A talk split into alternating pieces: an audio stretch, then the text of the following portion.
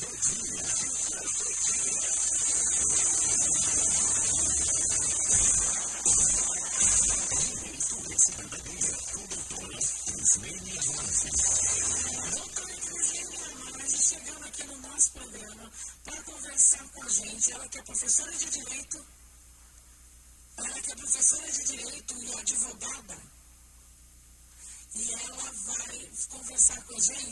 sobre metaverso. Sobre metaverso. E aí, o que, que é metaverso? Essa nova tecnologia aí que vai unir o nosso mundo real com o virtual. Vamos saber. A doutora Crislene Amage. Bem-vinda, querida. Boa tarde. Boa tarde, Suzana. Tudo bem? Tudo bem. Bem-vinda mais uma vez aqui ao nosso programa.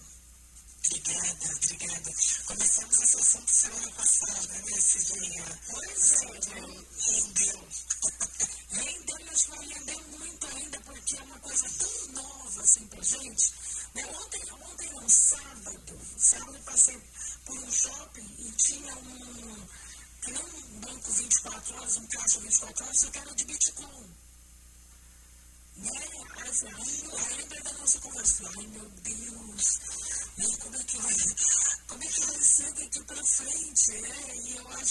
muito importante a Marcela está trazendo esse tema para a gente, está tá orientando os nossos ouvintes, os nossos internautas, porque de fato né, é algo novo que está despontando aí com a corda toda, a gente precisa né, entrar nessa, não tem como não entrar pegada. A gente começou a falar semana passada sobre isso, metaverso uma realidade virtual paralela.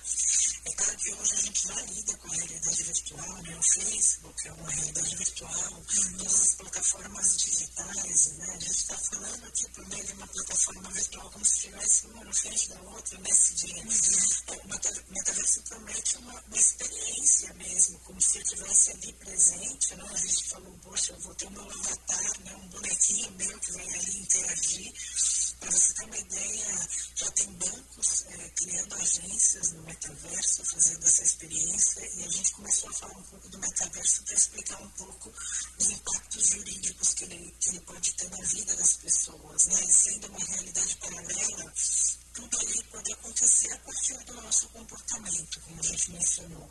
E, claro, nossas virtudes, nossas fraquezas, nossos erros também vão se expressar por meio dessa plataforma. Então, é, do mesmo jeito que na vida real as situações de abusos, de assédios ou mesmo de, é, de crimes certa forma, tudo vai ser é possível. E a grande discussão que a gente tem hoje é como controlar tudo isso, porque essencialmente os provedores hoje, né, a grande discussão que você tem lá no mundo virtual hoje, é quanto que os provedores podem interferir nos conteúdos.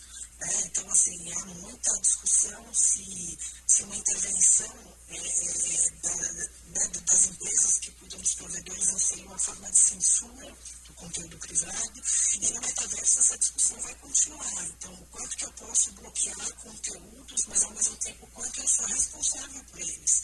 Então, hoje a Meta, por exemplo, que é a empresa que cuida do Facebook, do Instagram, ela já tem muito essa discussão, assim como o Google, né? Assim, é, elas são criadas como plataformas livres, mas que também permitem condutas as quais elas não têm controle, né? atos ilícitos no direito. Uhum. Né? E aí, assim, até no passado houve uma notícia de uma situação de, de abuso, né? de, de assédio eh, por meio do metaverso e começou-se uma discussão, porque o direito ali ele faz parte de uma plataforma é, virtual que não tem localidade. para é que hoje o direito é aplicado de forma nacional. Ele olha a minha localização no território, a minha, a minha nacionalidade, obrigações, crimes, eles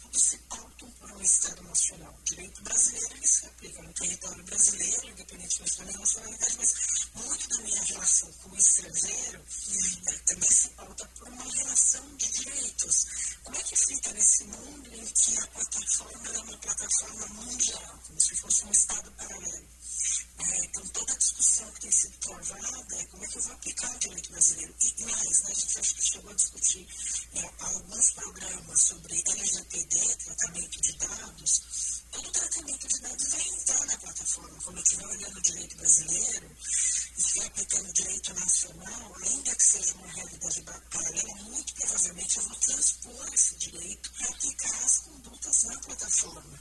Então, o tratamento dos dados pessoais na plataforma vai acontecer também. Meu irmãozinho levantou aqui, eu que nem escola. Agora ela pode me ver, então ela já sabe quando eu quero perguntar. Levanta o dedinho assim chamou atenção e eu acho que a partir daí talvez seja, vai acontecer mais vezes, não sei. É, então queria te perguntar isso. Né? É, por exemplo, às vezes a gente está conversando um determinado assunto e aí você vai pegar o seu celular, chega ali né, no seu Facebook ou mesmo né, no, naquela página do Google, é alguma coisa sugerindo né, sobre aquilo que você acabou de conversar. E você não estava nem com o seu celular ligado. Ele estava lá, bonitinho, descansando na, na, na mesa, próximo a você. Mas a impressão, agora vou chegar, a impressão da gente é que ele está ouvindo tudo o que a gente fala. Né? E agora com o metaverso, além de, de ouvir tudo que eu falo, vai conseguir mais ver, porque, gente, olha, não, sabe que essa gravação de sons é uma gravação autorizada por nós. Quando a gente começa a se cadastrar, começa a usar plataformas, né, Google, Facebook, Instagram, alguma, porque a maioria da, das vezes, né, a gente não, não, não é tudo, né? Tem uma série de termos e condições quando a gente usa a internet. E entre esses termos e condições tem, inclusive, uma, um aviso de coleta de dados, que pode ser desabilitado. Então, coleta do que a gente chama de comportamentos, né? Quando pode ver, se você for lá no, no, no Google hoje, no Facebook, começar a pesquisar sobre um tema, aquele tema vai começar a aparecer para você com mais frequência. Ele mapeia seu comportamento para te indicar produtos ou serviços que serão do seu agrado. E quando ele ouve a sua voz falando, por exemplo, eu mesma, né, Cidinha, estava falando sobre metaverso com você na semana passada, começou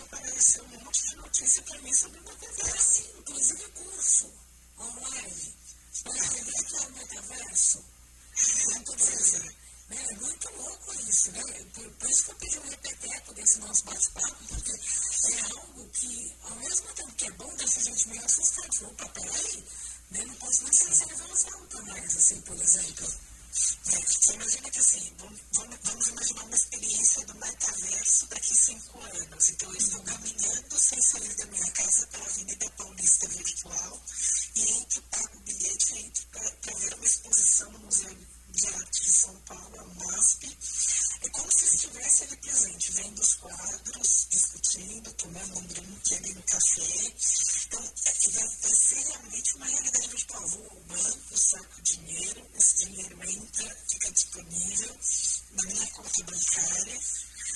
Né? Eu, eu, eu, posso estar ali, né, ser atropelada por um carro no metaverso. Então, ele se propõe a ser uma realidade virtual. Assim, num paralelo, a gente poderia dizer que, para quem jogou né, GTA, esse tipo de jogos né, virtuais em que eu tinha um, um personagem que caminhava pela cidade, é algo similar, né? Assim, algo mesmo de ficção científica quase. Uhum. Mas é por isso que muito se discute como vão ser os comportamentos, né? E por isso que eu mencionei na semana passada que a própria Igreja Católica, especialmente a Igreja Católica Americana nos Estados Unidos, uhum. ela, ela tem discutido muito como vai ser o comportamento católico no metaverso, né? É um tema mais para né?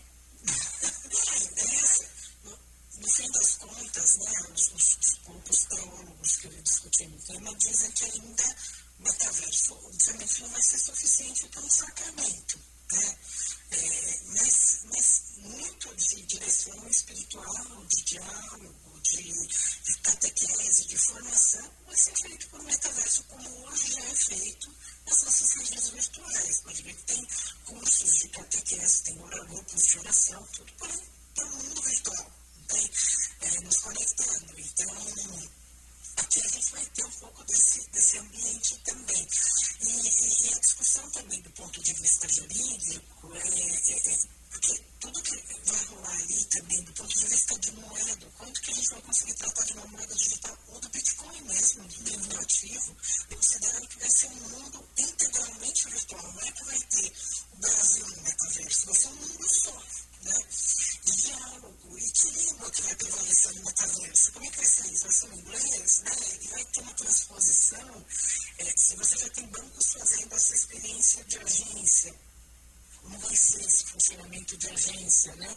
Então, isso afeta muito o comportamento. Cada vez mais a gente quer produzir no mundo virtual a mesma experiência que a gente tem no mundo real.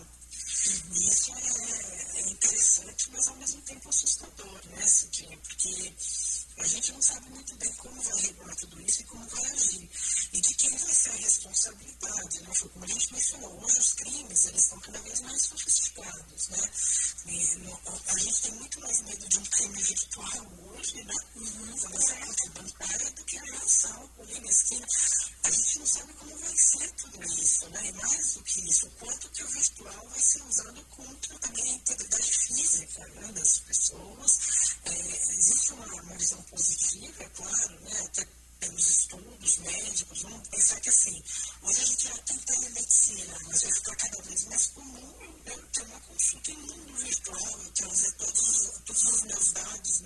Meu prontuário médico para o mundo virtual. Isso já existe hoje, né, mas precisa de uma interação física forte.